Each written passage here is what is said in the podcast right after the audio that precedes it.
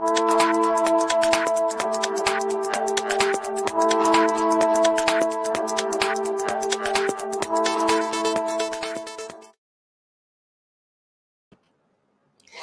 everyone. I'm Kalilah Reynolds, and welcome to another live edition of Taking Stock. We're bringing you all the latest business news and telling you how it will affect you and your money. Forgive me if I sound a little bit stuffy this evening. Yep, still recovering from a flu or something. I think I actually had dengue like a couple weeks ago, so still sounding a little weird, but I am good and ready to go for tonight's exciting show. But first, are you part of the Money Mission community? If not, what are you waiting for? Go to moneymission.mn.co. You can click the link in the description or the comments to join. Also, want to remind you to hit that like button and subscribe to this channel. And let me know in the comments where you're joining us from. We've got a great show lined up for you. So here's a look at what's coming up, followed by what's hot in business. And of course, come on, let's get this money. Student housing developer and operator 138 Student Living Jamaica is seeking to raise funds through an additional public offering APO. The company is offering 195 million shares to the public, priced at $4.40 each. The offer is currently opened. CEO of 138 Student Living Jamaica, Cranston Ewan, and investment banking manager at GK Capital Management Limited, Dameon Creary, will join us to discuss. And the analysts weigh in on the latest market developments. National Commercial Bank Jamaica has received $9.7 billion in equity capital from its parent company, NCB Financial Group, as it prepares for Basel III next year. Wow! And internationally, the US Federal Reserve signaled it will raise interest rates one more time this year. We'll discuss. But first, here's What's Hot brought to you by JMMB Group, your best interest at heart. One Great Studio ended its first week of trading up 20%. The company listed and began trading on the junior market last Tuesday.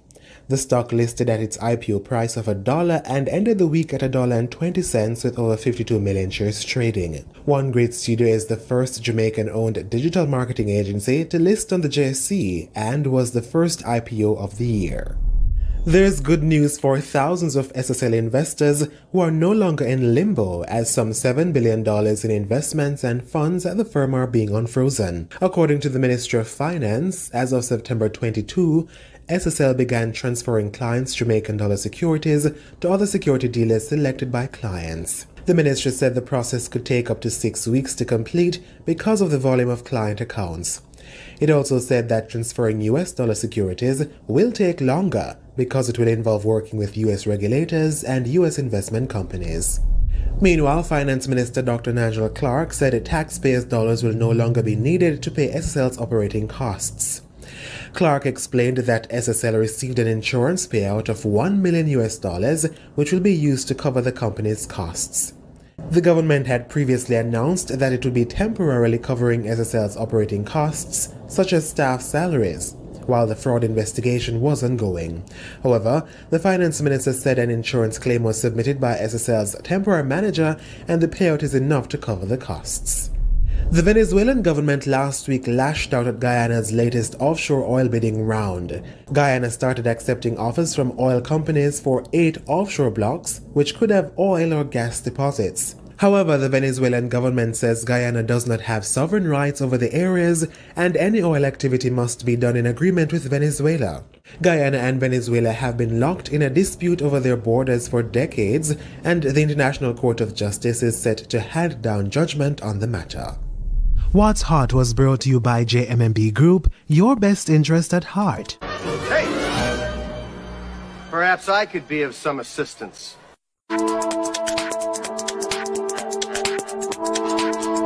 This segment of Taking Stock is brought to you by Bulwark Insurance Agency, insurance made easy. Welcome back. Welcome back. Let's see who is, on the line like this is radio. Let's see who's joining us, who are early viewers and where you're from. Kish is checking in from London as usual, and he says another APO on the horizon. We got Shavane from Portmore. Alton is present and early. James Daya. Emmanuel is representing St. James.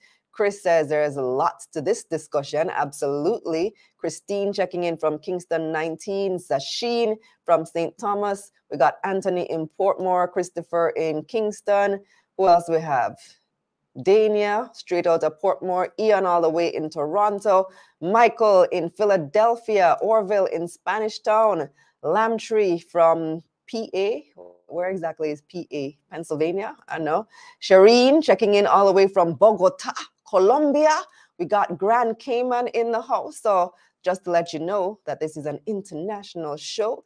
Atlanta representing, Toronto representing, all over Jamaica and all over the world. Shout out to all our viewers. So 138 Student Living is seeking to raise up to $3.2 billion through an additional public offering. That's if the offer is upsized. So let's take a look at the details.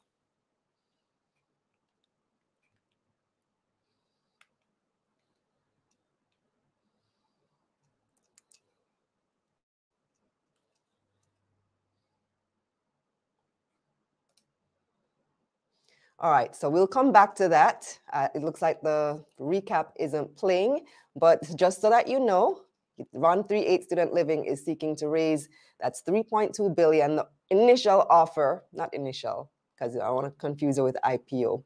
The actual offer is about 2 billion, but they could get another billion if the offer is upsized. The share price is $4.40 each. That's for regular folk, ordinary members of the public. But if you are an existing shareholder of 138, you can get those shares at a discounted price of $4.04. So that there's a special rate for existing shareholders. And we want to find out if this investment is right for you. Joining me now are CEO of 138 Student Living Jamaica, Cranston Ewan, and investment banking manager at GK Capital Management, Dameon Creary. Hi, Cranston. Hi, Dameon. Hi, good night, Khalil. Great to have you. Exciting yeah. offer. It's Thanks already open, much. by the way. Yes. It opened earlier in September. And the scheduled close date is when again? Remind us. This October 6th. October 6th. So, guys, you have a couple of weeks to study the prospectus, review this interview, and make a decision. So, let's start with Dameon. So, tell us a bit about the company. What do you do? So, well, 138 SL is a real estate company listed on the main market of the Jamaica Stock Exchange. It's actually in a niche market in the, in the real estate sector, which is student housing. And 138 primarily caters to students at University of West Indies, as well as students at, at UTech and you know, around the area. So, you know, all in all, the, the company is founded on or, or built on its concession agreement with the University of West Indies. So they're guided by that in, in their um, operations. And of course, we'll speak a bit more about the concession agreement. We have to, because that's a big part of your entire business model. Well, how many units do you have now? Well, I think these questions are directed to to Cranston. Right, right. So, so, so, so, if I may take take those questions, Kalilah. Um, one three eight currently operates four halls of residence. Um, we have the under two concession agreement. That is so. Our first concession agreement is um, the one three eight student living agreement, and um, under that we operate the Leslie Robinson Hall and the George Alleyne Halls. And under the restoration agreement, which were existing facilities at the university, we operate the Irvine Hall, which was restored to high-rise buildings, and um, and the George the Gerald Flats. Sorry, and the Gerald Flats we primarily use for short-term rental. So we're also operating in that space. So in overall, we right now we operate over 1,400 um, rooms, um, and um, we have the capacity to build out another 842 rooms here at the University Mona campus. Okay, so what is the demand like right now for rooms? Because we know COVID severely impacted yes. Uh, what is going on on student housing because nobody was on campus. Has that right. fully recovered now? Right, it's a very interesting question you asked, um, Kalilah. And yes, COVID 19 was a very trying time for us.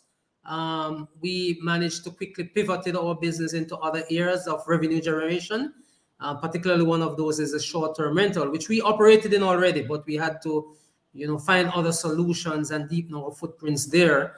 And um, part of our projection coming out of COVID is that actually we thought that we would have, you know, take maybe about 2025 to recover. But in the first year after COVID 19, we, we, we saw our occupancy peaking at 93%. Can you imagine that? So um, wow.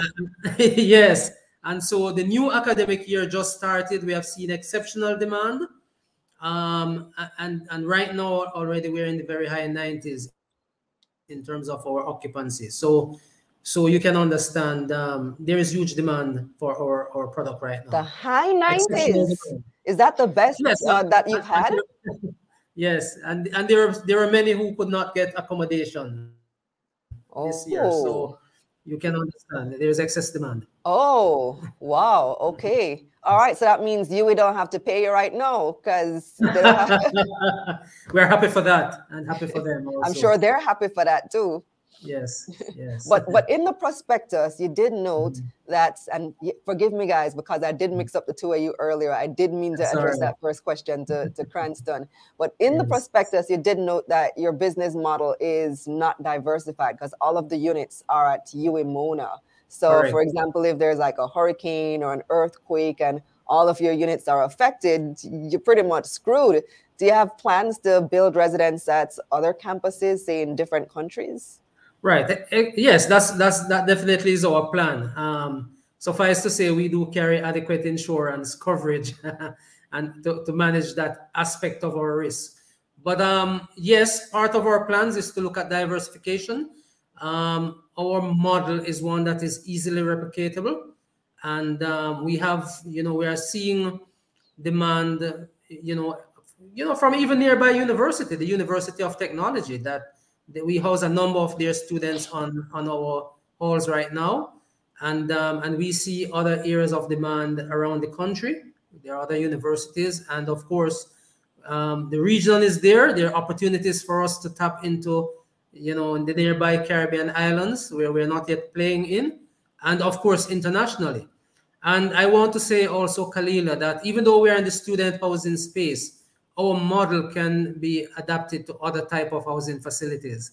And so we're looking at some of those opportunities even as we speak. Tell me more. Well, there are some that I cannot disclose right now because you know they they are they are pretty much at the at the um the the early stage and and as such I cannot fully disclose but there are some opportunities we're looking at even with the government of Jamaica which is outside of the student oh. housing space. Ah, which brings me to another question. But first, our recap of the mm-hmm. offer is now playing. We had some technical difficulties earlier. So let's go mm-hmm. to that look at the offer. 138 Student Living is looking to raise over $2 billion through an additional public offer. The company is offering 513 new million shares for sale with an option to upsize by 256 million shares. Existing 138 shareholders, employees, and key partners can purchase new shares for $4.05 while new investors can purchase shares for $4.40. The minimum amount of shares you can purchase is 1,000 followed by increments of 100. The offer opened on September 8 and is scheduled to close on October 6. GK Capital is the lead broker. Okay, did it freeze? I'm not sure if it froze or if that was my internet giving trouble, but um, hopefully you're able to, to see some more about the offer. So coming back to you, Cranston, just yes. confirm that you, you're hearing me. Okay, good. I'm hearing you, Kalilah. Of my course. internet is not. Did it freeze for you just now? No, it didn't. Oh, okay. So something's going on with with my internet. All right. So you did mention, or we have been talking about yes. the concession agreement, which mm-hmm. I almost want to say 138 is famous for. when I think of 138, that's one of the things yes. that comes to mind. Like it's a business model that basically you can't lose. You have a minimum 30 year mm-hmm. deal with UWI that guarantees you 90% occupancy, and that basically saved you during COVID. But because that's such an essential part of your business model, how ironclad is that deal? Like, has there been any attempt by UWI to renegotiate, especially given what happened during COVID?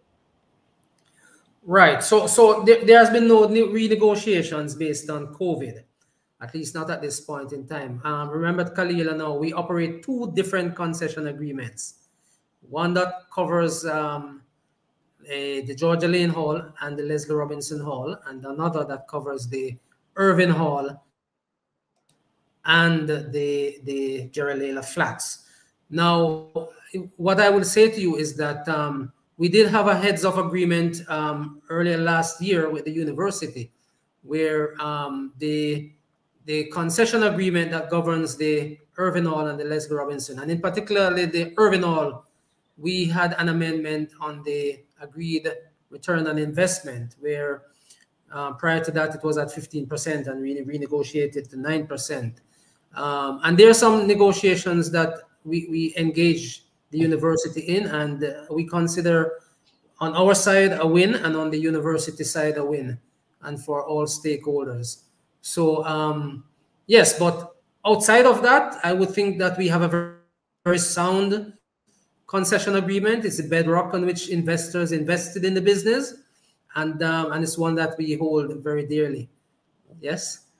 I noticed too that you ventured out into short-term rentals as well. So yes. we know you primarily for student housing, but you're now doing mm-hmm. some Airbnbs. Uh, how many of the units are reserved for that? Right. So so Kalilah, we we, we actually don't really do Airbnbs. Um, we we consider our short-term rental, a lot of which is aligned to groups. So there are groups from the university would come here. They could be professors. It could be overseas um, um, students doing research programs. Um, it could be um, doctors or persons aligned to the university hospital or even patients. And then there are also sporting groups which patronize us a lot. Um, over the years, we have hosted a number of schools in the the Boys and Girls Championship uh, and other sporting groups. Um, they, we, we recently hosted also the, the recent netball championships that were here and rugby championships. So that is where our, our short-term rental market is pitched. We, we really don't do a lot in the Airbnb space. Ah, okay. Because yes. there is a perception. I was speaking to some students and they were telling me 138 has Airbnb. And I was like, really? And I looked in the prospectus, I did see short term rentals. So it's a specific group of people. It's not listed right. on Airbnb. No, we are listed on Airbnb. Oh, you are? so but, tell me you're not listed. You, know, you do Airbnb. No, we are listed. But I will say to you that our business is not around that. Because um, if you were to look at what we get from Airbnb on any annual um, basis, I, I, don't think we, we, we get more than 20 persons or so because it's not one of our, our focus. Our focus is on groups. And most Airbnb, they're really short, one one night, two night, or three night stays. And um, and so our model for for short-term rental is not positioned in that way. Oh, okay. But I was wondering about the safety of that. So you have a, a community that is that primarily houses students. Yes but then you yes. also give access to anybody who wants to come in and rent a unit. And that's why I wanted to correct that. That we are not a big player in the in the Airbnb space. We're very small. And um, and and anyone who comes to us through Airbnb space is appropriately scrutinized. And recall, we're a 24-hour gated community also. So we have some type of restriction. So as I said, our big space is, you know, is in the groups uh, group bookings and bookings aligned to the university and so on. Okay. All right, let me bring Dameon back in. Let's talk about the use of proceeds for this offer. A big part of the proceeds will be used to reduce debt from 3.5 billion to 2 billion dollars. Explain the impact that this will have on the company.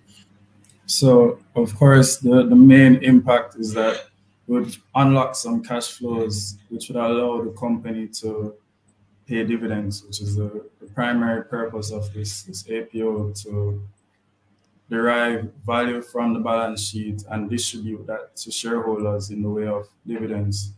So in terms of numbers, it should free up approximately or over 250 million in terms of principal payments and interest payments. And of course, it would also impact the the income statement. So you should expect a larger net profit should the offer be successful. Per year, it's gonna free up 250 million over what period of time? So it it has stages because of course the you know you have different debt maturities and different debt profiles. But for the 2024 financial year, that 250 million figure is actually accurate. So slightly above that 250 million in terms of the minimum raise. Of course, in the maximum raise, it would free up a bit more cash for the company.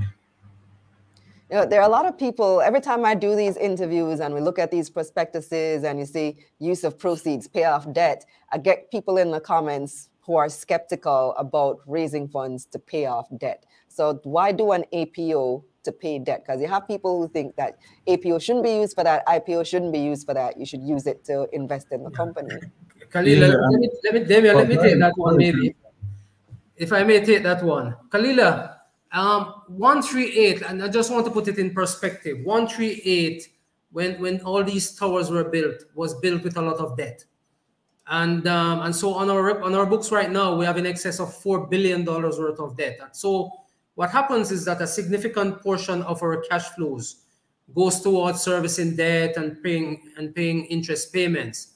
What we're trying to do here is to deleverage a company and and to to to to say to our shareholders and our prospective shareholders that um, you know come on us with this journey or continue on us with this journey.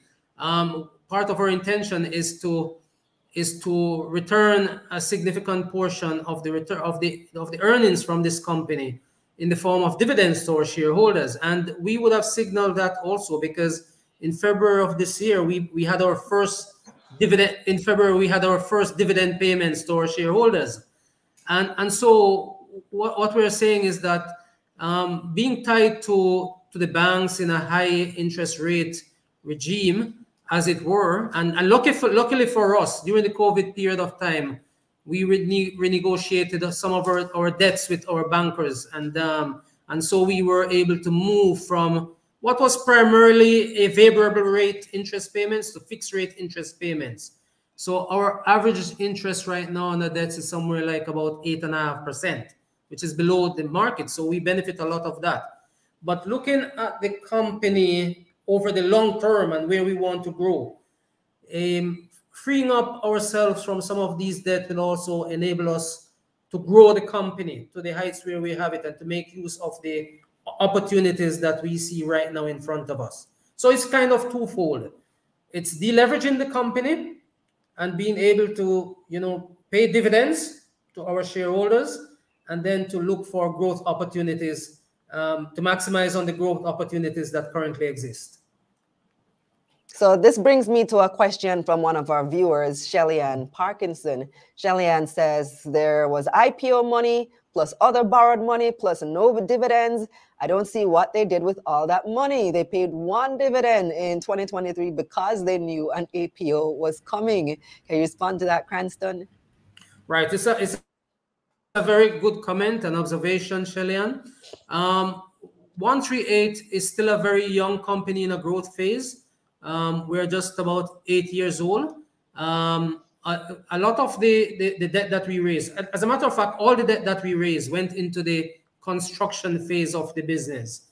And, um, and because we were so locked up in debt, um, you know, it restricted us a lot from paying dividends. And then um, in in say 2019 thereabout when we begin to turn around the company and begin to record profits on our bottom line. Then came COVID 19. And so, if you would have noticed and you look at the fundamentals, you would have seen that um, they, even in 2020, um, while we were under COVID 19, because of the strength of the concession agreements that you have, you see that we were still able to, to record significant profits to our bottom line. Okay. So um, what we are looking at now is saying to our shareholders, we want to move the company in the positive direction into a sustainable future. And this is the reason why we're back here, you know, with an APO to look into the leverage a company, free of its, its debt burden, and position the company for growth and, and, and to be able to honor our obligation to our shareholders. And as you mentioned, that obligation to shareholders, primary among them is dividend consideration. I saw in the prospectus where you do have plans for more dividends. Uh, yes. Uh, tell me what that could possibly look like. Well, well, yes, we, we do have significant plans. Um, part of our plans is to be able to return, you know, like a dividend yield somewhere in the region of about 8%. And that will be one of the among the best dividend yields in the market. I mean, Dameon, Dameon, I'm sure can speak more to that. Um, but but definitely what we are looking at is that once we are able to to have and generate the cash flows rather than paying interest payments, then of course our intention is to is to have a very good dividend payment um, to to our shareholders, both both existing and and prospective. So, yeah. Dameon, I will invite you to speak. Yeah, if, if I could just add to that, so so definitely, so yes. one three eight SL is designed to generate cash flows and distribute them to shareholders. Shareholders, as I said, of course, historically they would have been paying interest and principal payments to bondholders so this APO really is just a gateway to achieve the goal of paying dividends to shareholders. It's, it's not complex, it's really simple. So instead of paying bondholders, now the company wants to pay shareholders um, semi-annually between 8 to 10%. Of course, that, that's subject to you participating at the 405 or the $4.40 price that we have here um, for the APO. And I think one point that was probably um, missed, um, I think, from the previous question, is that this isn't solely for repayment of debt. You know, the company has excess demand that it's trying to meet right now. And of course, if you have excess demand, you have to expand. And that's why you'd see the use of proceeds. The, I think it's the second one listed that they have plans to expand the room capacity by another 144 rooms or approximately 10%. And I think that's the, the, the Leslie Robinson Hall. Um, can, correct me if I'm wrong. Right, right. So yes, that's that's that's immediate um, at the Leslie Robinson Hall, and it's a significant component of our fundraise. Um, we do have we do have that construction. It was started a while back, and we postponed it. At the, you know, from in the early stage. So the foundation is already laid. And based on the demands that we are seeing, we are thinking now is a right time that we can build out that additional capacity and begin to look to grow the company and um, for top line growth, which is absolutely necessary also. Okay, I don't know what's going on with my camera why it keeps falling for some reason. I'm going to get up and tighten it in a second. So yes. just before we move on from that dividend point, because I, I do want to talk more about these other investment opportunities, we have a question from Sean who says 8% dividend yield based on what price? Dameon, can you take that one?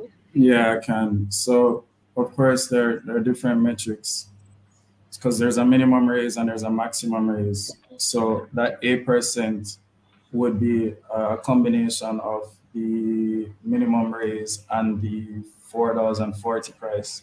And then the 10% would obviously be the, the other side of the money, which would be the the maximum raise and the 405 price.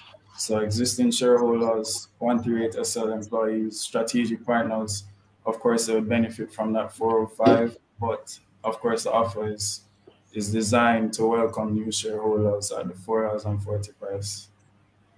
Now, Kish wants to know Is 138SL not a REIT that should pay out almost 90% of earnings? It's a very good question that Kish is asking, you know, and um, and the, the, answer to that is simply, um, to some extent, yes, because our dividend policy um, suggests that we, we we should be paying 90% of our earnings. And of course, this is something that we intend to achieve over a period of time. Um, so, so yes, Kish, you are absolutely correct. But at, but the, same time, at the same time, Kish, there are no true REITs in Jamaica. We don't have yes. any law that mandates REITs to pay any right. dividends at all. So REITs are right. a creature of the United States. We've kind of That's borrowed the model, but there's no law like there is in the US to say that this has to be the case for a REIT. Right. All right. Coming to the use of proceeds, the other use of proceeds. So we have the 1.5 billion for paying down debt, and then we have over 500 million that will be used for other investment opportunities. Uh, tell me about those opportunities. So you mentioned that there is excess demand for housing. So half a billion dollars is a lot of money. Is that specifically what this uh, portion of the funds is going to be used for? Are you going to be starting construction? Right. So, so in, in the real scheme of things, Kalilah, and, and construction where prices are at now, half a billion dollars in terms of one of our high-rise towers is, is not a lot of money um, in, in the real sense because construction costs are, are very high and we are, we are very mindful of that. Um, so what, what I would say to you is that and this is why we, we, we are looking to upsize to 3 point, I think, what is it, Dameon? 3.2 billion, somewhere there about, because the, the additional funds will go towards um, the, the additional construction that we have right now of that 144 rooms. That's part of our immediate focus. Okay, the other opportunities later on, we will take them as we see that they are beneficial to our shareholders in terms of what are the potential returns. But our focus right now is on immediately the additional rooms where we have real demand. So you didn't go into much detail about mm -hmm. that in the prospectus. And yeah. Shelly-Ann, again with the tough questions, Shelly-Ann says, yes. can the CEO confirm that after this APO, there will be enough money to build all the new units, pay biannual dividends without having to borrow more money anytime soon? Right. So so we did our analysis, and and the simple answer to that is yes, because and and we and and you know this is really forward looking because we assume also that all things will be equal. Um, and of course, God forbid, we don't have anything like another COVID nineteen. But um, but yes, the, the business also will continue to generate positive cash flows.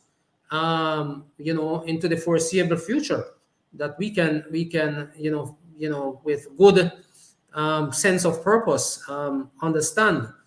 So the answer to that is, is, is yes. Based on our forecast, yes. Daz wants to know, will there be expansion on the UTech campus? Well, um, you know, as, as I would have indicated earlier, Daz, uh, we, we do host a number of University of Technology students um, each year, the demand from them become more. We cannot speak definitive that there will be construction on the university campus. Those are left to further negotiations and discussions. But what we do know right now is that we see the, the demand and we understand the need and we are carefully assessing um, our next uh, move in terms of that. Orville wants to know what is the estimated cost to construct 100 rooms, cost per unit? Well, 800 rooms, we, we I can speak right now to to 144 rooms, and 144 rooms may take us into about 900 million dollars. Okay, straightforward answer. I like that. Uh, let me see what else do we have here. I have a few more comments from the public, but also I want to get into the share price. So, Dameon, uh, I checked the share price today, and 138 student living ended trading today at $4.32 a share, which is cheaper than the offer price for the public at $4.40. So, what was the thinking behind uh, putting the share price at 440? Well, of, of course, when we had set that price, the, the market was above that. But nonetheless, our thinking still remains um, relevant in that at four dollars and forty cents, you're able to access um, 530 million shares, or you can apply for up to 530 million shares.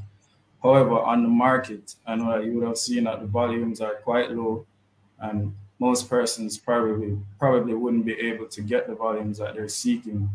So, the the market not does not necessarily have price discovery right now, meaning the, the price that's reflected in the market may not represent the true value of the stock. However, um, of course, that, that's why we structured it like this, having the $4.40 and the 405 it gives investors the opportunity to access large volumes, but also to reduce execution risk. Ex execution risk meaning most people, you know, they want to buy their stocks over a certain period of time. You don't want to be buying at four dollars and thirty, and then the price jumps to four dollars and forty, and then the price jumps to four dollars and fifty because you can't control the price. So buying at four dollars forty and, and locking in that price is, is actually reducing your risk of actually getting the amount of shares that you want. So let me ask you, because the, the offer has been open for a couple weeks already. What is the demand looking like so far? What's the take up so far? Well, of course, I can't speak to an exact figure, but the demand is strong. And as you would imagine, for an offer of this size, institutional investors have um, shown their interest because, of course, they would, they would love to be receiving dividends semi annually, as would certain investors, you know, whether closer to retirement or people that just require that, that kind of um, cash flow yearly. Okay. Some more questions from the viewers. Sean wants to know what is the ideal debt amount that you guys want to reach? Right, I, I will take that one. Kalilah, thanks, Sean. Um, you know, ideally, I would like to say we would like to slice our debt in somewhere about halfway. yes, we're carrying 4.2, 4.1, 4.2 billion, just a little below 4.2 billion now. And if we can get to say anywhere, say 2.5 billion dollars in debt that we are carrying, I believe that that is manageable for us and to be able to achieve our objectives. Okay. Next tough question from Shelly Ann. Shelly is on fire this evening. She said the agreement as per the IPO prospectus for the new units had a four-year deadline. Why was the deadline not met? Um, I just want to be clear on that question from Shelly Ann. Are we talking about the deadline to build the, the, the units that we you're talking about? Let me see if she can answer quickly. Stop. All right, we have to wait on her to answer that question. So I, I don't know at this point. Mm -hmm. So are you familiar with any four-year deadline? What was the deadline referring to? She says yes. Okay. All right. So again, another very good question, Shelly. so 138 um, billing out units at the University of the West Indies was a is like was a new concept in terms of, you know, and even the the price point of the units of renting the units is higher than the normal um, university housing campus because here here the, the, the, the standards are much higher. Um, what you get for for your accommodation, everything built into that, all the facilities fully furnished um, at a very high standard of living. And so in the early days, there was a slower take up. Okay, and so we postponed the, the further build out of the units. Um, what we what we saw at the at, in the advent of 2019 is um, take up suddenly increased and that was when, for the first time, we, we surpassed the 90% mark in terms of occupancy. We peaked during that period of time at basically 99%. Let's call it 100%. And, um, and that was very good. And from there on, we continued to grow in terms of demand. because what we find is that you know university students these days they're very discerning they want good quality accommodation. And um, and and so we find that the the demand has just been blown away over the, the last few years. And then you had covid and then coming back out of covid as i would have indicated we immediately re returned to an above 90% occupancy which even us here at 138 we were not expecting to, to return to a 90% occupancy so so quickly. So, you know, it's it's part of the cycle of the business that you put a new business out there, it takes some time to take traction. And now we are in a phase of of of of of, of growth and sustainability. All right. So before we wrap up, let's take some technical questions. How do people apply for this APO? Dameon? Yes, so there, there are three avenues that investors can apply to. The first one is, is our website, gk1wealth.com. We also have two selling agents at this time, JM Fund Managers. So their platform is JM Blue. And of course, for the JMMB clients, uh, you're probably familiar with Moneyline. So three avenues that, that investors can apply. Philip wants to know Does buying tomorrow qualify one as an existing shareholder? No. So you would have had to be a shareholder as at September 6th. So before the APO opened? Yeah, right before. So it opened on the 8th. Yeah, remember, guys, it's already open and it's scheduled to close on October, what was it, 9th, you said? 6th, which is October next week, Friday. 6th next week, Friday. Uh, Michael wants to know when will dividends pay out? Any mm, idea? Well, well, that's that's a good that's a good question. Um, if I if I may take that, um, of course, for, for dividends is something that normally we look at at the board level. I, I while I do not want to preempt what my board will decide, I, I am I am anticipating and suspecting that we paid dividend in February of this year and it is likely to see, you know, that the next trend could be next February. But um, you know, I say that with with the fact that you know these are discussions that happens in the boardroom, and okay. of course, shareholders will be appropriately advised. Ah, all right. And finally, I did notice that there are no financial projections in the prospectus. So, what can we expect from 138 in the next one to five years? Well, um, what, what we can expect, and I mean, I, I will say this on the basis that we have this successful raise and our our investors, shareholders continue to support the business, for which we are very thankful of. But we, we do anticipate that we will see some growth in our top line revenue. And uh, one of the things is that, Kalilah, is that we have been astutely managing this business in a very tight fiscal way because we recognize that this type of business you have to have good you know you have to be very efficient and i think um, a lot of that has helped us along the way and it is one of the intentions that we intend to continue in, in this vein. And um, and of course if we are successful with this raise we will see as dameon would have indicated some maybe about another 200 or so million or more million being added to our bottom line. So of course the intention is to grow our top line revenue and, and our bottom line profitability um, in a very sustained way and, and to continue to, to manage this business, eh, you know, for our shareholders and, and, and, and all our stakeholders that are involved. And all right. Can I just add a disclaimer? So the dividends I would have mentioned or the, the forecasted dividend yields, 8 to 10%.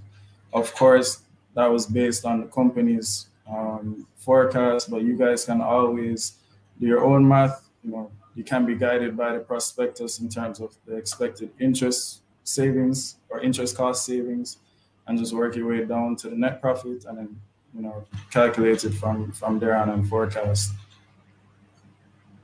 So I'm seeing in the comments that there is some contradicting info. Some other interview was done and there was something else said, but I'm not getting the details as to what was said. I think it refers to where I think it was Philip's question about, let me see if I can find it back.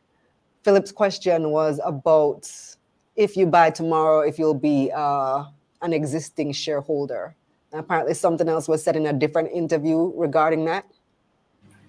I'm not aware of that, but I can. I mean, Philip, right, right. I, I, I am. I, I would like to clarify that I am aware, um, but I, while I don't have the answer to that to that question, um, I believe that um, it is something, Dameon, that we can research and we can, you know, just put it out there to be clear to our prospective shareholders. But I'm aware that yes, that that was said in a previous interview. Um, but I'm not so sure about it, so I, I would not be able to definitely answer whether or not one could um, one could buy um, now and then be a part of the, the the key investor pool, or whether or not you would have had to be an investor before September 6th. So it's something that we need to clarify. Okay. Our, yes. Yeah, that that seems that sounds to me like it was probably a mistake. Because yes. how could you have an APO and then you can buy after the APO and be an existing shareholder? I, I don't see how that would possibly work. So yeah. look into that, please, and let us know. Yeah, you should be guided um, by the prospectus as well. So it, it's, yes. it's stated in the prospectus. What does the prospectus say? I'm certain that it says September 6th. Okay. All right. Well, the prospectus would be the final word because that is what is published, and those are the rules guiding this offer. That's correct. You would have had to be a shareholder before September 6th. I'm going to take a quick look during the break as well and just confirm that that's what it says. But thank you so much, Cranston and Dameon. All the best with this offer. And we look forward to hearing the results. Guys, the link is in the description if you want to read the prospectus for yourself and apply for this APO. Thanks, guys.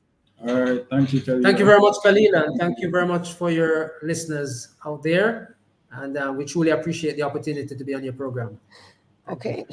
and it's now time for tonight's poll question. And obviously, our question is are you interested in 138 Student Living's APO? Here are your options. Yes, I'm definitely going to take part, maybe because of those dividends. No, I won't be purchasing.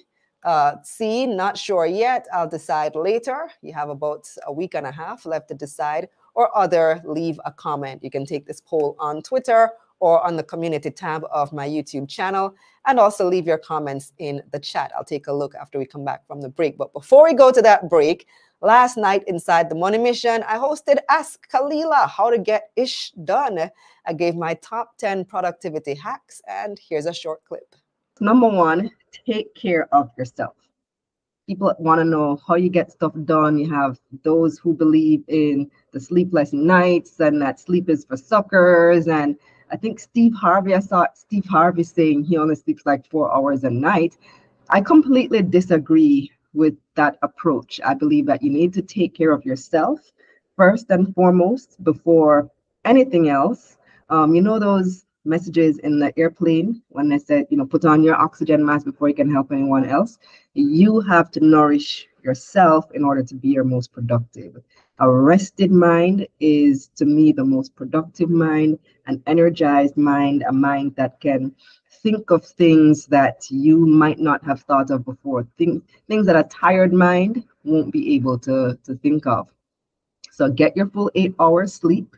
Absolutely. And I find as well that sleeping on things helps you to wake up with clarity. So when you are able to get a good night's sleep, uh, if something you went to sleep, something bothering you, many times you wake up and all of a sudden there's clarity. Uh, that's why that's one of the reasons sleep is important. Also, making sure that you get. Well, the replay is now available inside the Money Mission community with either a basic or premium membership. And in fact, I'm giving away the cheat sheet tonight for free. So that was tip number one 10 tips. And I feel like that was one of the most important ones. Um, make sure you get your rest, take care of your mind, body, soul. That's the only way you can be productive. But I'm giving away that same document that I read from tonight for free. And you can check the description box on this video for the download link. I've also added our calendar of events for the next six months so you can know exactly what's coming up in the Money Mission. In October, we've got a basic accounting webinar coming up on the 2nd, our official in person launch on the 9th, and the next edition of Ask Mike with Michael Lee Chin on either the 30th or the 31st. And you can check the link in the description as well to download our calendar.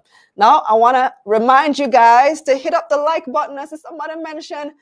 Where you go? Spartan says 200 people watching and less than 10% like the video. Come on, people. We can do better than that. Like the video. Up next, we've got your market recap, and the analysts are standing by. This segment of Taking Stock was brought to you by Bulwark Insurance Agency, Insurance Made Easy. Hey, moneymakers, join the KRM fam with our official merch. Get it now at KalilahReynolds.com. Let's get this money. The JSE Combined Index lost over 2,000 points or less than 1% last week. 122 stocks traded across the main and junior markets for the week ending Friday, September 22, 2023. 43 made gains, 65 lost value, and 14 stayed the same. 103 million shares changed hands on the Jamaican dollar market, valued at $432 million. Newly listed One Great Studio was last week's most traded stock, it took up 50% of market volume with 52 million shares trading. The stock gained 20 cents on its listing price to open Monday at $1.20. The stock was also the week's second biggest gainer. Wigton traded at the second highest. The stock lost 2 cents to open this week at 68 cents. And Trans Jamaican Highway rounded out last week's most traded with 5 million shares changing hands. The stock lost 9 cents to open Monday at $2.54. Now let's see who had the biggest gains for the week. CAC 2000 was the market's biggest gainer. The stock climbed 27% to open Monday at $4.46 and General Accident Insurance was up 14% to open the week at $5.20. On the losing side now, First Rock Real Estate Investments USD was the week's biggest loser. The stock lost 2 cents to open Monday at 5 cents US. ISP Finance Services was the week's second biggest loser, opening the new week at $35.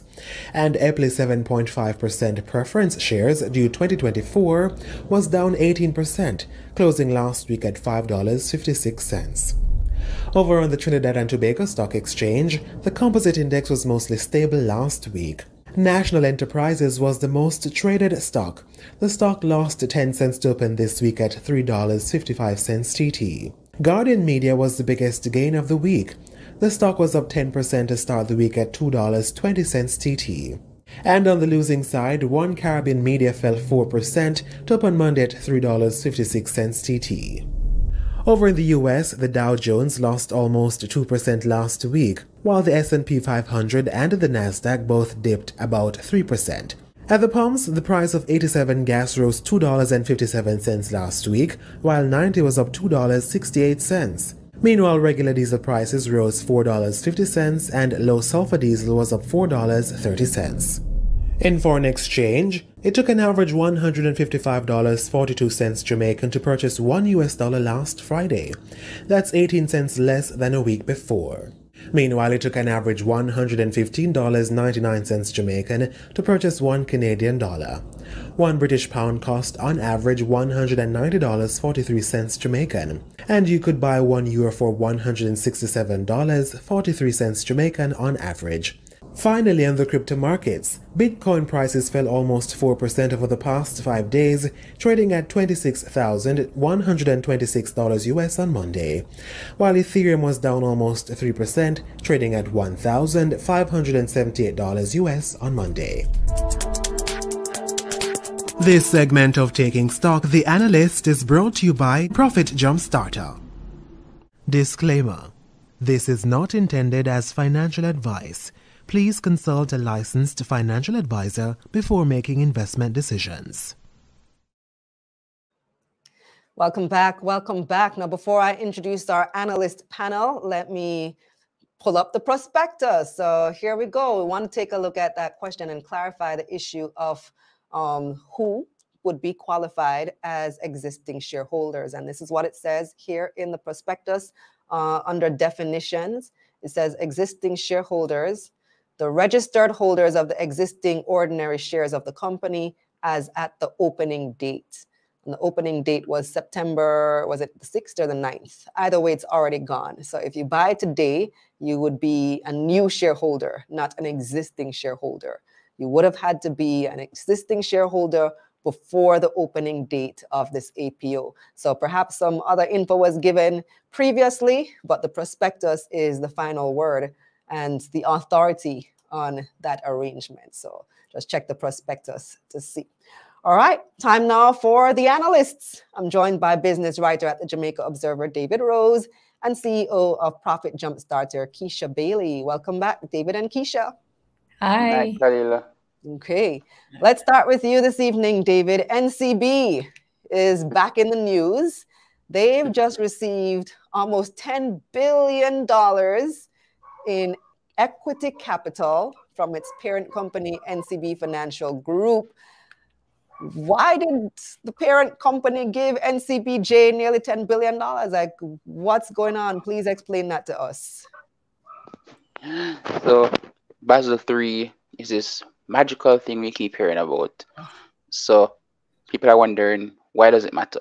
So, in the case of NCBJ, they are going to, you know, have to look at the reality of Basel III requiring a higher regulatory capital minimum, which in turn means that they'd have to raise their regulatory capital. So in the case of how you calculate regulatory capital, it is your share capital, your retained earnings reserve, and your statutory reserve. Add those three up, you get regulatory capital. Then you have the risk-weighted assets. That's just a simple thing to calculate. That's a bit told to you by you know the company once you buy the regulatory capital by the actual risk sets, what you get is your capital adequacy. So on under Basel 3, basically that 10% is likely going to change to 12.5% or even higher. So as a result, NCBJ has to, you know, increase its capital adequacy to ensure that it's not too close to the minimum that will be applicable under Basel III. So at the end of March, we're 13.29%. And with this recent injection from its parent company, they're pushed up now to around 15% in of capital adequacy. First, I'm going to say, well, that's not much, but the fact that so much money, when you're a 1% jump, kind of shows you how, you know, much or how large NCB really is for this context. And to be honest, NCBJ's capital injection kind of tells me, say, hey, this might be a reason for the APO. Because where would NCB Financial Group, the parent company, get that money in the first place to give NCBJ? Remember, they're a holding company. Or the management fees they get from NCBJ and the dividend income they get from NCBJ, Guardian, or other subsidiaries, they literally don't earn any other form of income, potential investment securities. Mm. So it's mm. likely that, you know, NCB Financial would have to take an additional debt recently to give NCBJ that actual, you know, capital injection. Because over the last year, well, between September 2021 and September 2022, NCB FG's cash went down from $15.8 billion to $280.63 million. And that's a, a quite a you know steep drop.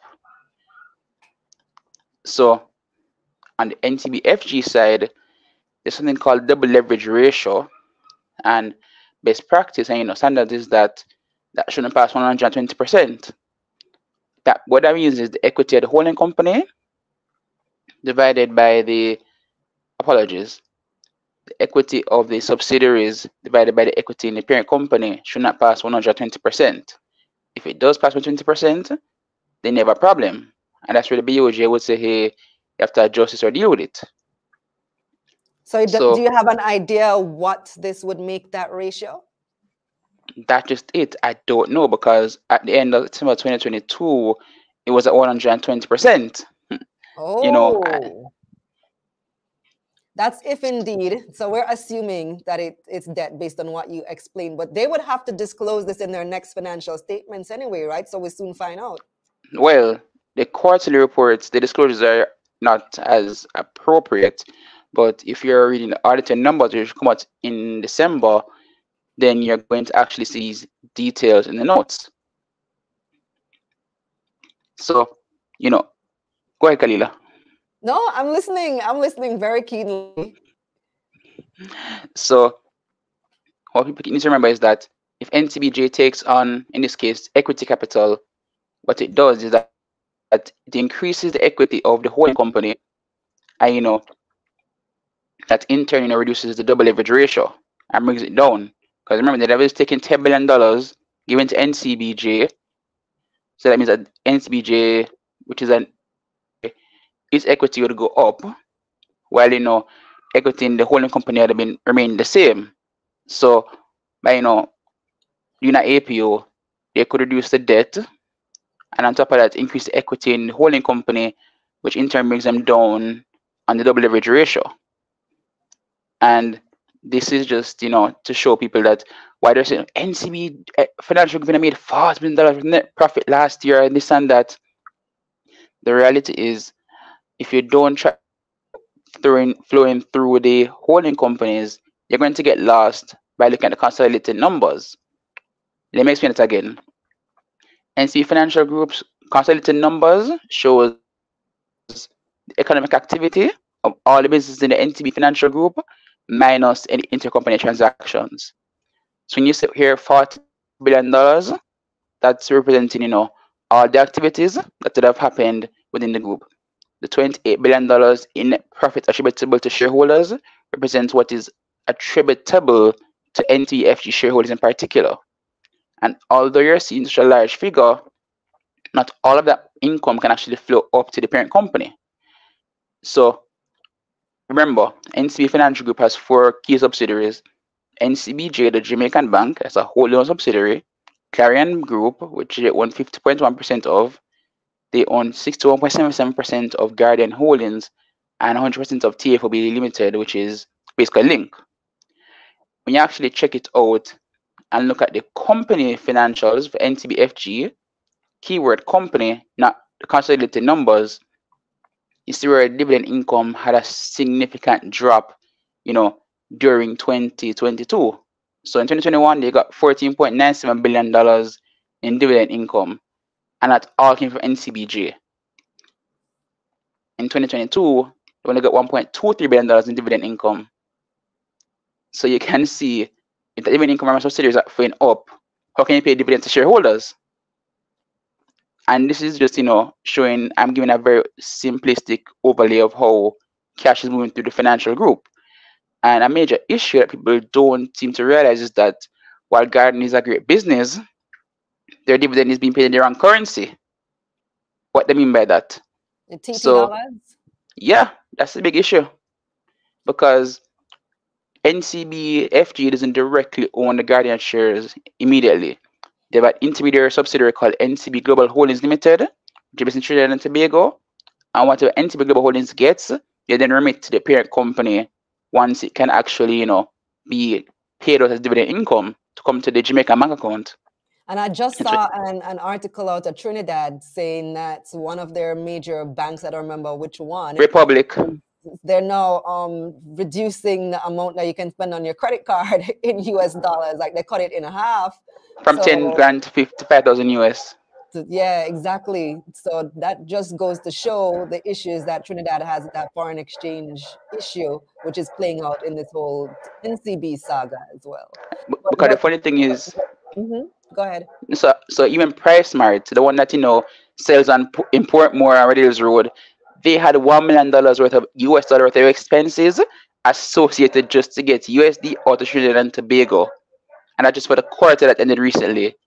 They spent more than three million dollars US alone getting money out of Trinidad for the last nine months. Wow! How did they achieve that? They bought euros and Canadian dollars and then sold them in to get US dollars. And what they'd also done is, you know, export the goods to other countries or other member territories, for example, Jamaica, and then, you know, take those US dollars, take for their liabilities. Because if you try to cash of NCB Financial Group, for one, Clarien Group has paid dividends to date since they acquired in 2016.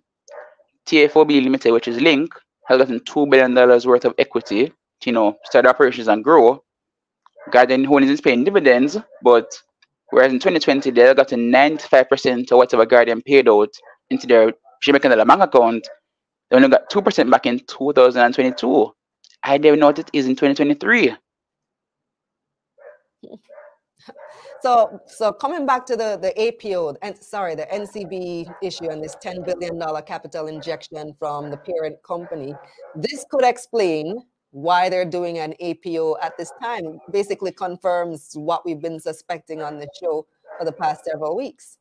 Exactly, and the thing is, this is where going on the BOJ, the Bank of Jamaica's website, comes in handy. So they publish the balance sheets of the commercial banks, the merchant banks, and the building societies every quarter. And when you compare the balances for share capital between March and June, that's where you see that difference showing up, you know, for NCBJ. And their parent company is NCB Financial Group. So that's so you understand that NCBFG gave NCBJ the bank $10 billion in equity. And you've seen it even with JN Bank, they got $7 billion worth of equity from their parent company, JN Financial Group, in the most recent financial year for them. And JMMB Bank got a billion dollars from their parent company as well. So you're seeing, you know, the parent companies having to inject more equity capital into the subsidiaries. But at the same time, those parent companies be careful because they don't want to pass the 120%, you know, in a sense, cap or marker for double leverage ratio. But with respect to the APO, persons are saying, why didn't do a rights issue? Why didn't they take on preference shares, for example? So there are different forms or ways, you know, of how you can issue preference shares. The ones that were most commonly associated with what we know is the cumulative redeemable preference shares. So, for example, JMMB Group Limited preference shares, LPI preference shares, I wanted preference shares. But the thing about those preference shares is those are liabilities. Those don't go directly towards equity unless you meet certain conditions.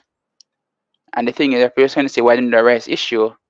the reality is they're going to need to look towards, you know, several potential investors to support the size and quantum of this offer and to go through the mechanisms of, you know, making offer available to other parties and other situations might not be worth the time.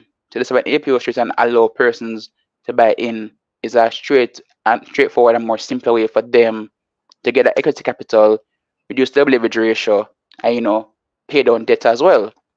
So NCBFG, the company, you know, they have about $81 million worth of debt, you know, in 2022, and about $60 million was due between last year September and this year September.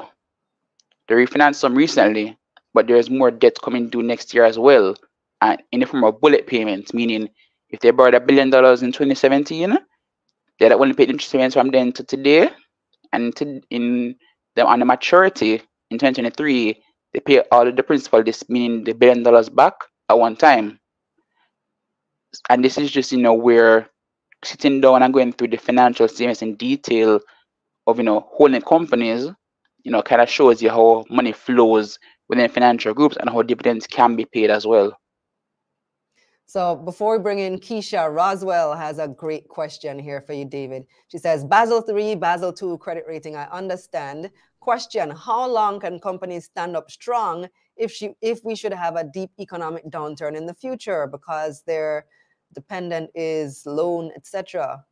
I get the gist of what she's asking. To be honest, Kalilah, you know, there was a layoff, you know, at a broker last week, and I'm hearing, you know, of other potential layoffs coming in the financial sector in the coming months.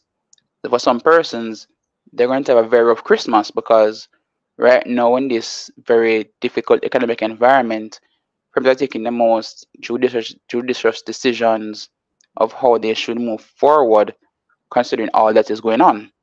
So longer this string continues to go on in a sense, the harder it is going to be, you know, not just for banks, but other financial institutions. Wow. I can tell you for a fact right now, it is a tough economic environment. Businesses are having a hard time. Many businesses, let me not say all, because they're always the outliers that are able to find a way and take advantage of, you know, whatever is going on. So Keisha, let's bring you in here. Let's look abroad, looking a foreign. The US Federal Reserve has signaled that it's going to raise interest rates one more time this year, according to the central bank's projection. But so, same kind of discussion we're having, just in a different market. Can the banks manage another interest rate hike once again?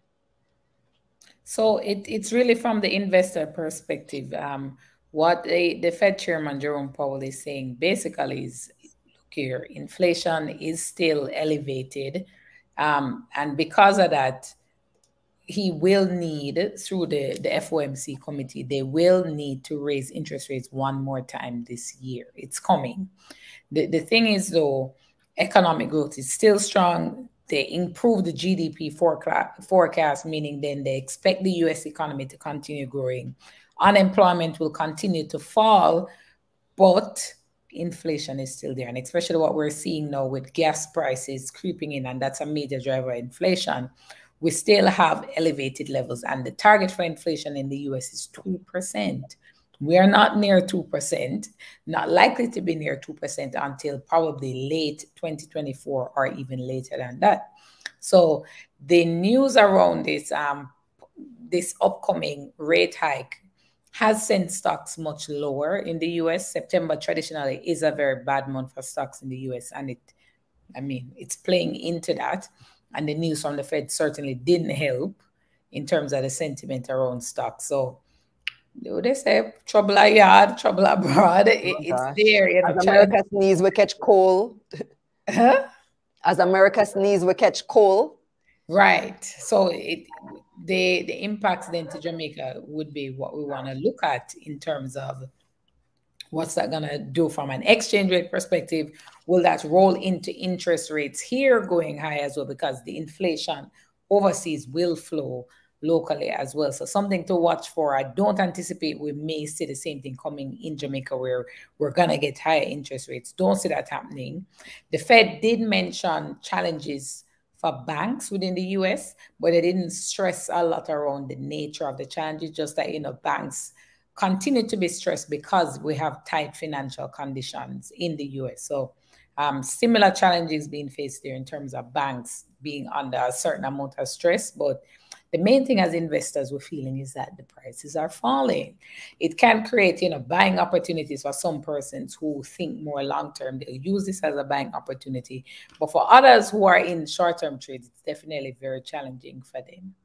Yeah, so which brings me to because we're now talking about a difficult economic environment now, and this to continue and possibly even get worse. Yeah. I want to ask both of you what should investors be doing with their money now? Starting with you, David. So, you know, after my end of financially end of quarter trade this Friday, uh, I'm just going to be holding cash and looking at opportunities as they come.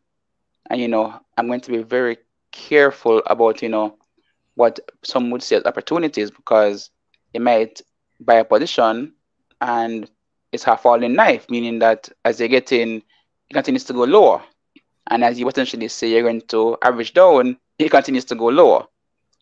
So right now, in the Jamaican market, you know, I'm more focused on being heavily careful with liquidity because anytime a position could open up, you don't want to be tied up in other stocks. And when you're trying to exit, you're going to take severe losses or, you know, your 100% unrealized gain turns into a 20% realized gain just because there's not much buyers, you know, for that particular stock.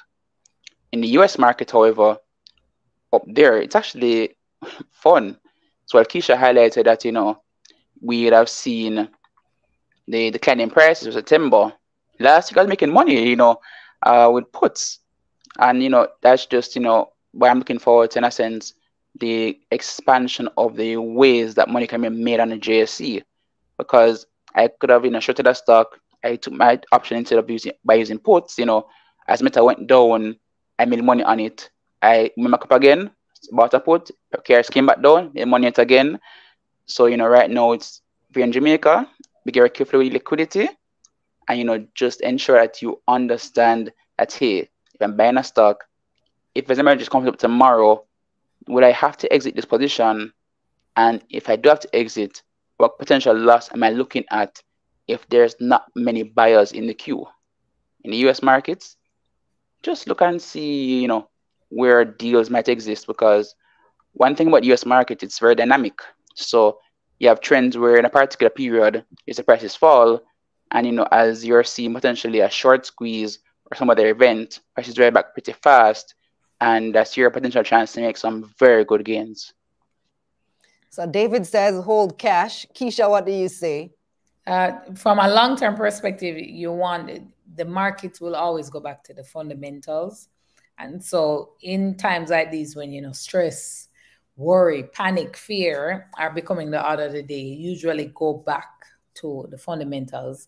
Look at those companies that you know they stand the test of time, they've been around forever and ever solid, strong companies and look for potential opportunities to load up on those. That's my personal philosophy. That's what I've been doing for years and it works. Um, I'm always just been long term and that's what I look at. Um, not swayed by the noise, but uh, now is the time you look for those companies and, and take these opportunities to load into them. But load into the right type. You have to look for strong fundamentals. In the short term, you have, there's always opportunity to do what David's saying, you know, put options and so on the US, other leverage trades on the US. In Jamaica, it's more or less hold some cash and wait to buy. That's really what it would be. And just to remind you, viewers, this is not intended as financial advice. This is the opinion of David and Keisha and what and they what, personally are doing right now. Right. We never uh, tell you we're going to do it. We're saying we do it. Right. Your strategy could differ based on what your goals are. And I, am glad that Keisha pointed out, you know, she takes a long term view, but you can have, you know, plays for the short term as well. I think yeah. we had so, a question for Keisha before we go, Sean says Keisha is the fundamentals queen. I am. All day, every day. uh, we had a question for Keisha. Uh, where was it? I think it had to do with I lost I lost it. It had to do with the dividend thing on the 138 APO. If I can find it back, I'll, I'll ask you again. But Keisha, you have something coming up. You have an event coming right. up, right? Right, workshop. So, uh, or build wealth workshop it's gonna be on Saturday, October 14th. We're running a sale now. It's 50% off because I want to make sure as many people as possible come and learn, especially with these types of markets, especially with this type of economy. You cannot be caught slipping. You cannot be on the sidelines saying, you know, I wish I knew what to do. There's mm-hmm. always a way to make money. My job is to teach you how to do that. And so this workshop is going to be geared towards teaching specific strategies and a lot of details for persons who are serious about building wealth. We're running a sale now, 50% off. So it's only $50 to come. What? US It's cheap. Very $50? Cheap. Yeah. We're running a sale. All day? Yeah. You giving right? food too? Right. You can't be giving us food too. Yes. Refreshment. You're feeding us too? Yes. For fifty dollars? Don't remember gonna change the price, but yes. Eh, when does the sale end? Educate. And so as many some people are saying uh, I've got a lot of DMs from people saying, Keisha, I really want to come, you know, but back to school was just here. Yeah. And I really just want to be there. So we've created this sale for those persons because you can't say you never get the opportunity to come. Let it not be said that the reason you are not wealthy is because you don't know what to do, because there are more than ample opportunities. I'm making sure that I provide that so you can come and learn and implement. When does the sale end? Uh, it's going till the end of the week. Guys, this is an amazing deal. Right? Keisha is giving you an entire day face to face with her and other experts coming in. Plus, you, and other experts. Plus, right. you're giving your food. No, sir. At right. AC Hotel, I mean, lunch alone at AC Hotel is yeah, no. fifty dollars. Right. but you get Keisha and uh, what? Ex- yes, we have experts coming in on real estate, um, unit trust, how to build a portfolio with stocks, the whole thing. We're showing you exactly how you create a portfolio for this type of economy to build wealth. Okay. Well, thank you so much, uh, David. And can, you want to add something quickly, David? Uh, so somebody asked me a question earlier about Earl Stewart. He asked a question earlier. It was one of the highlighted comments, uh, you know, about not paying a dividend. And the reality is, here's a simple thing to highlight. Barita doesn't considered a dividend at all in all of 2023. And you know, no dividend, you know, paid by Barita means no dividends paying up to Cornerstone Financial. And that's just, you know, one example of the reality of financial institutions right now. Not paying a dividend and being very judicious with the future reality and also the present reality means that you know no dividends has to be potentially the course of action because while persons would say hey there's always debt markets it's not attractive to be borrowing at 14 15 percent mm-hmm. especially if your return on what you're going to do is not going to be substantially higher to justify that risk and when persons are asking you know about just you know the market right now. So you have preference shares for example they're selling below par or at par offering 8 9% and i've seen you know stocks trade at prices i've seen since start, started to invest on the js in 2016 you know i've bought and i bought at particular prices and so at a higher price you know trade the spreads. But at the same time i've not been greedy to jump in and just say hey a cheap stock i'm going to buy in i'm looking very carefully and you know it's been realistic so a person's going into this Friday, which is the last day of the quarter, I would just, you know, be very careful. We shouldn't work to the last five minutes. And somebody mentioned in the comments mentioned about Trans Jamaica's dividend. And not going to lie, this is one of the best IPOs of the decade. Trans Jamaica, right? Trust me, that Mandeville Highway, sweet.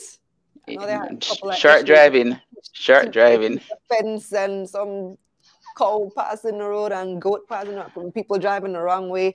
That's going to be sorted out soon. All I know is 45 minutes Kingston to Mandeville, and I'm loving it.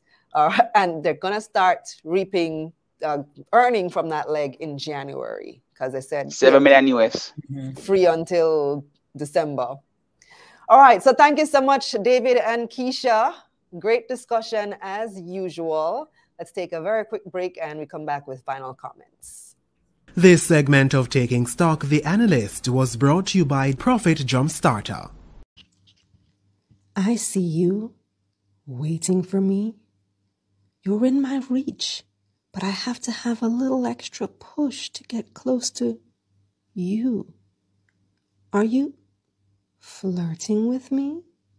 You want me to come get you, but you won't fall into my lap. You want me to show you that I want you you want me to be responsible and proactive.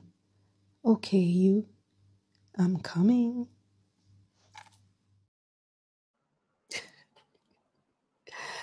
Well, I crack myself up sometimes. Anyway, all right, final comments. Let's see. Who am I? Said, Kalilah, the markets are in a flux. I have no clue how to play this market. Advice, please. Well, I hope you got some good advice just now. Sorry, not financial advice. I heard you listened to what David and Keisha had to say just now and took those perspectives into consideration, possibly for your own moves. All right. Mr. Brown said so servicing and debt paying dividends with the APO, uh, he's not interested in this one. Roswell, however, says the APO raise will leverage 138 student living to pay down debt and over time keep more of the profits. I believe in the long term they will do well. Uh, Javane, Javane says, good APO. Daz says uh, he or she, I believe it's a he, says somewhat interested, or they. Christopher says, looking forward to some discussion on Siboney. Uh, we didn't get to that tonight, Christopher.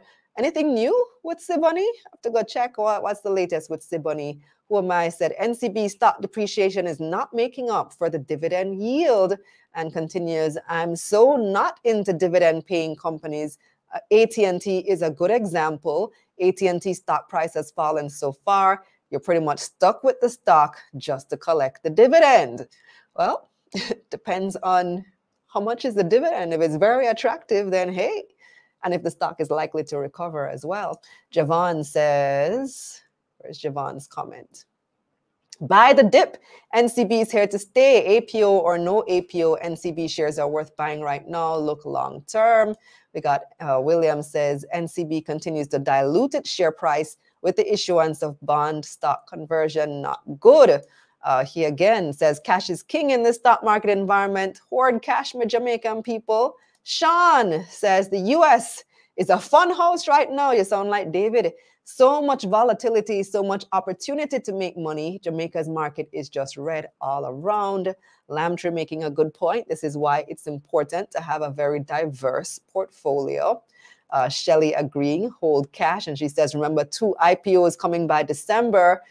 Last week, Marlene Street Forest said at least one, possibly two. So we're looking at one to two.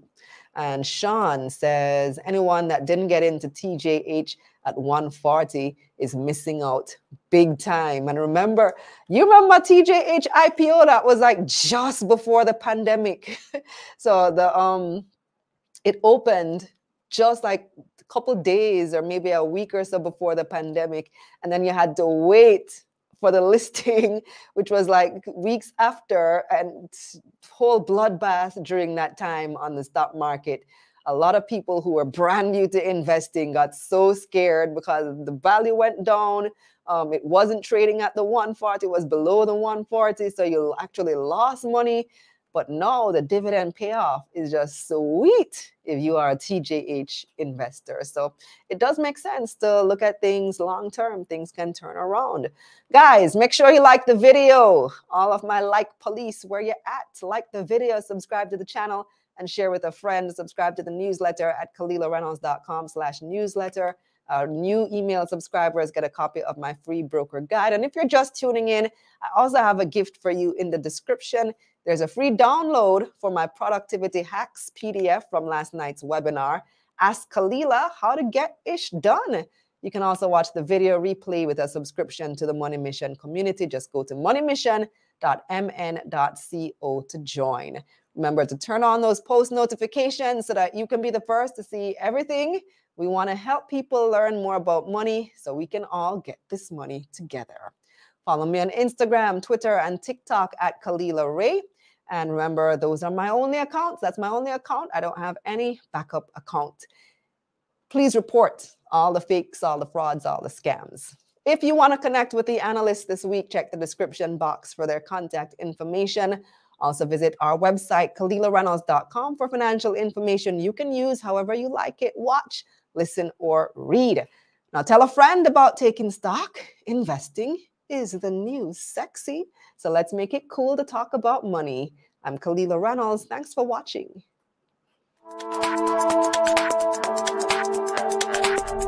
Let's get this money.